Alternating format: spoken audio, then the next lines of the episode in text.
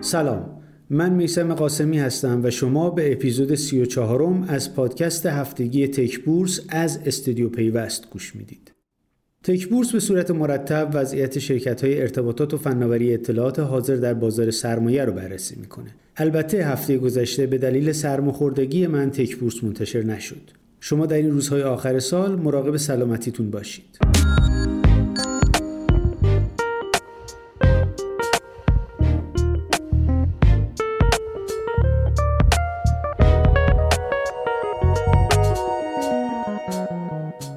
هفته اول اسفند روزهایی بهتر از هفته آخر بهمن داشت. هفته منتهی به 26 بهمن با کاهش مداوم همراه بود و در نهایت شاخص کل به 1 میلیون و 524795 واحد رسید.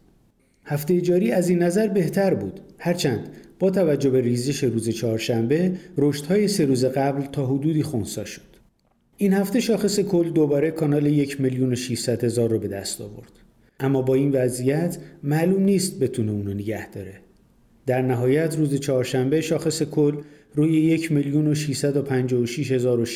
ایستاد و شاخص فرابورس هم به 21346 واحد رسید.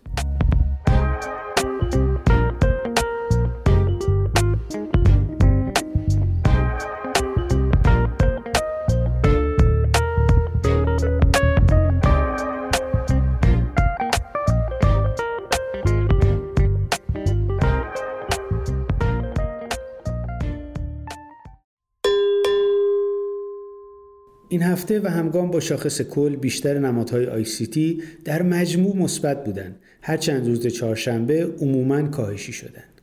19 نماد مثبت در مقابل چهار نماد منفی حاصل این هفته ارتباطات و فناوری اطلاعات در بازار سرمایه بود. نماد ایران ارقام هم که هنوز بسته است. درباره ایران ارقام احتمالا در جریان هستید که اطلاعیه لغو پذیرشش در بورس منتشر شد و از این به بعد نماد مرقام رو در فرابورس می‌بینیم که شکست بزرگی برای این شرکت قدیمی آی سی تی محسوب میشه. در این روزها رایان همافزا، تپسی و ریکیش تغییراتی در هیئت مدیره داشتن. فناوا هم قرار بود به همین منظور مجمع برگزار کنه که کنسل شد. این خبرم برای هفته گذشته است اما سریع بگم که مخابرات ایران بازم آگهی فروش املاک منتشر کرده که 23 بهمن در روزنامه های جامع جمع و دنیای اقتصاد چاپ شد. این هفته مجمع سالانه توسن برگزار شد که این شرکت به هر سهمش 400 ریال سود داد.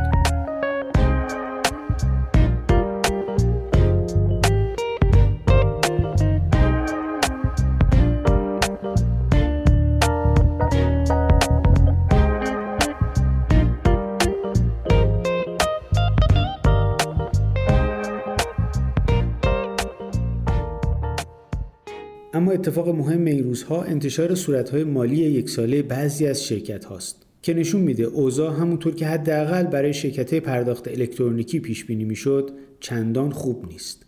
صورتهای مالی حسابرسی نشده پرداخت الکترونیک سامانکیش نشون میده گرچه سود خالص هر سهم این شرکت 272 ریاله اما این رقم نسبت به سال گذشته 63 درصد کاهش داره. صورتهای مالی حسابرسی نشده کارت اعتباری ایرانکیش هم نشون از کاهش 49 درصدی سود هر سهم این شرکت نسبت به سال قبل داره. همین میزان کاهش سود در هر سهم برای تجارت الکترونیک پارسیان کیش هم دیده میشه و وقتی همه اینها رو کنار هم می‌ذاریم موضوع نگران کننده میشه.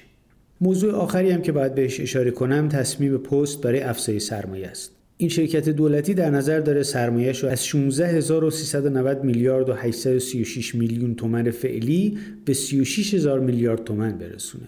این افزایش از محل مطالبات حال شده سهامداران و آورده نقدی و سایر اندوخته ها انجام میشه. امیدوارم ماه آخر سال براتون خوب پیش بره. تا پادکست بعدی خدا نگهدار.